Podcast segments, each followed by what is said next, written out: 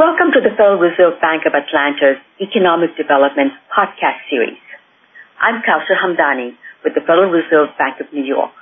Regional concentrations of firms and industries, sometimes also referred to as regional clusters, can produce synergies that support and spur economic development. While these regional interactions may occur naturally and spontaneously, a heightened focus on strategic collaboration can be beneficial, especially in times of increased competition for resources as today.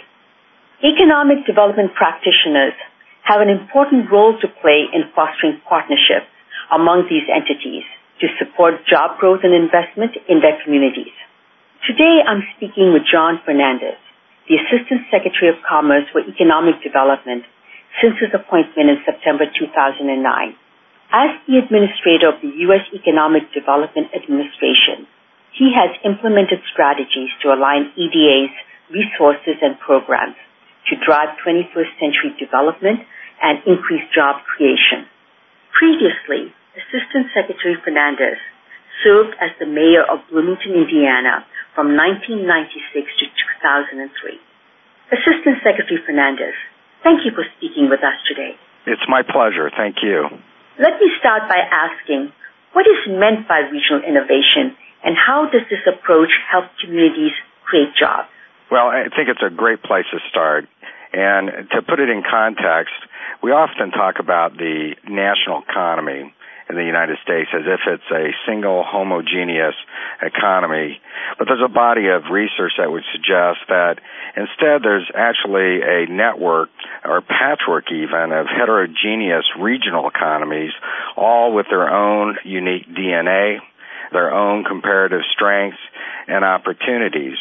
What we try to do through the regional innovation strategies is build on the comparative strengths that a particular region has, make it a market driven initiative where we can get the alignment of public strategy in terms of policy development, infrastructure, workforce, get an alignment of those public investments with the market driven sectors that have comparative strength and growth opportunities so that you've got a regional strategy moving in the same direction, fueled by innovation, and just having that faster, better return on investment for the private sector and public sector investments.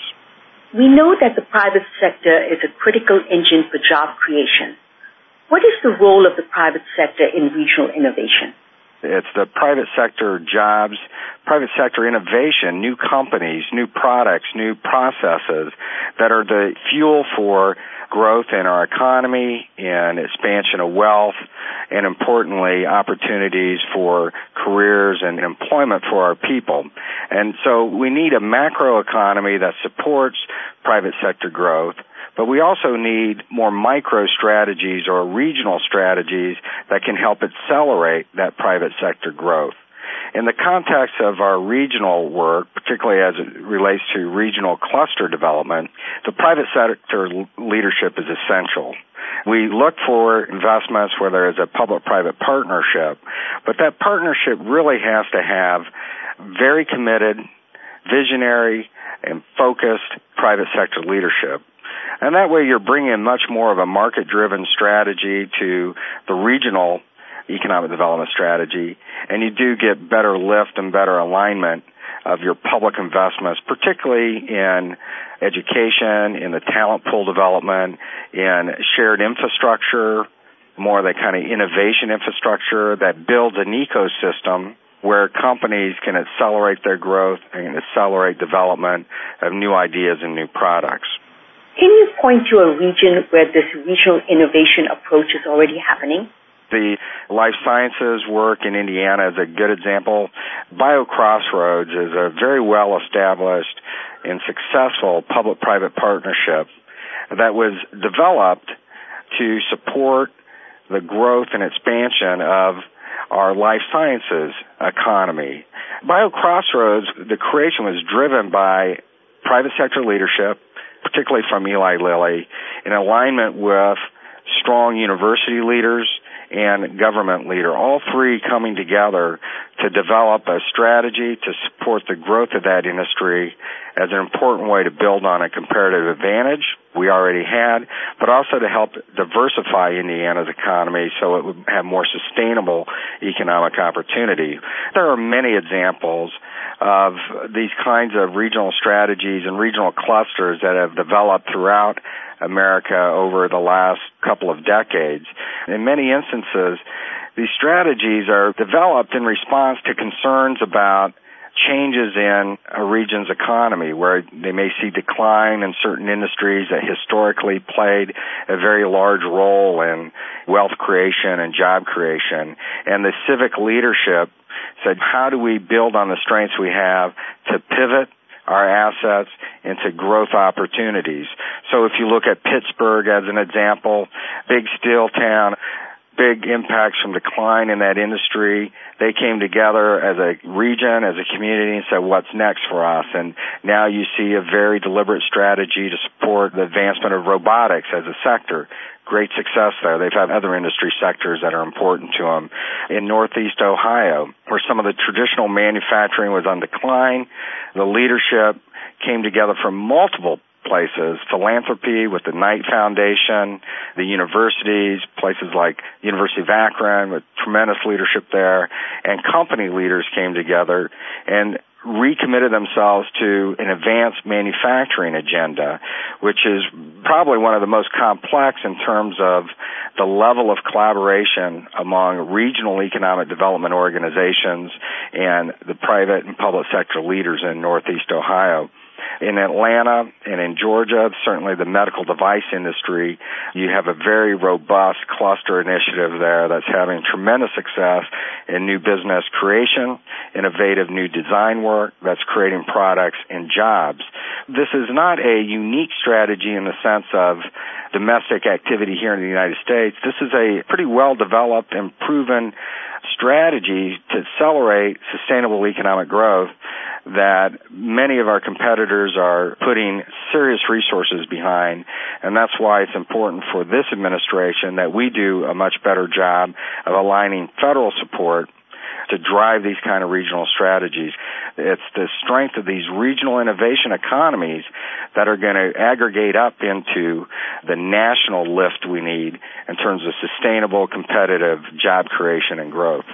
So let me build on that thought a little bit. It sounds as if collaboration is a key element of success in these specific examples you just talked about.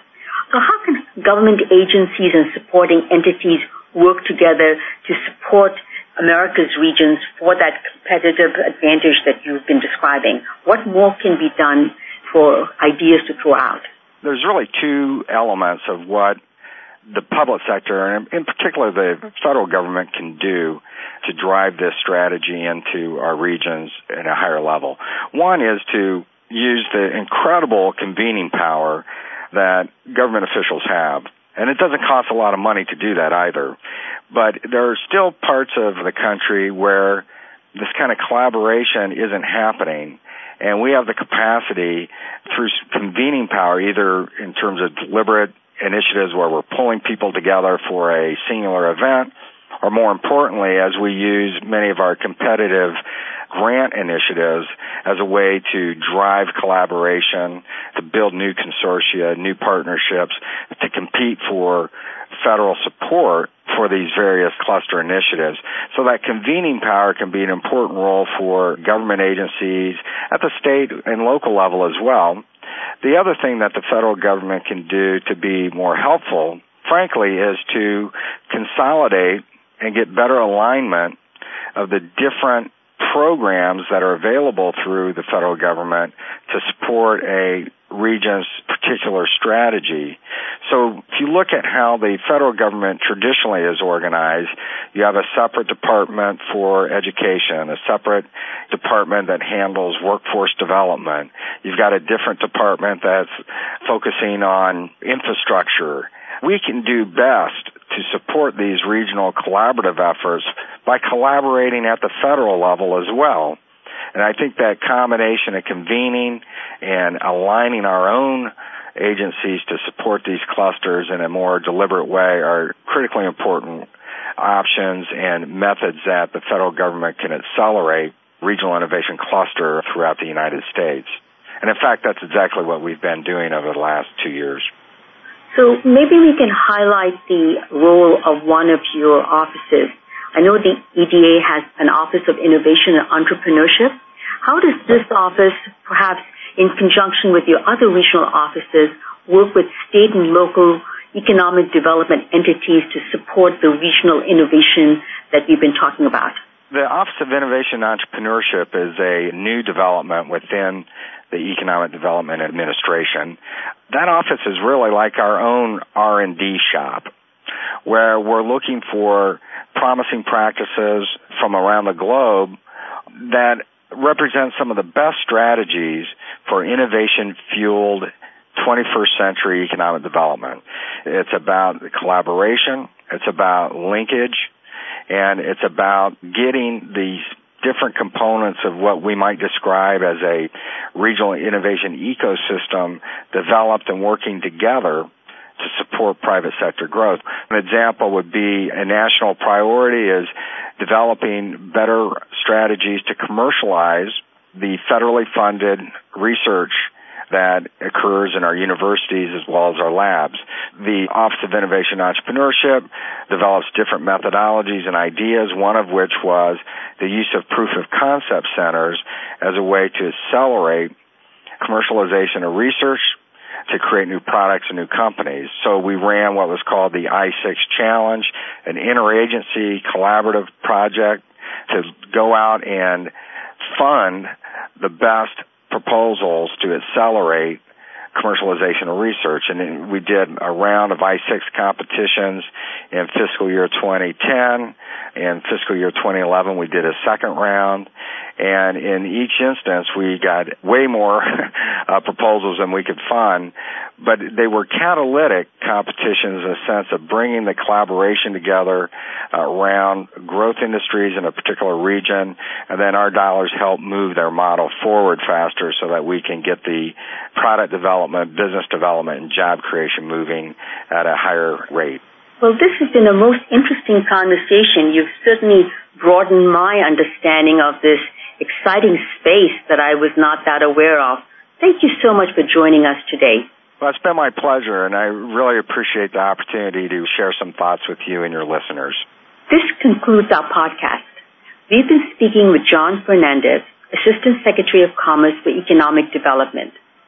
For more podcasts on this topic and others, please visit the Atlanta Fed's website at www.frbatlanta.org. If you have comments or questions, please email us at podcast at frbatlanta.org. Thank you for listening.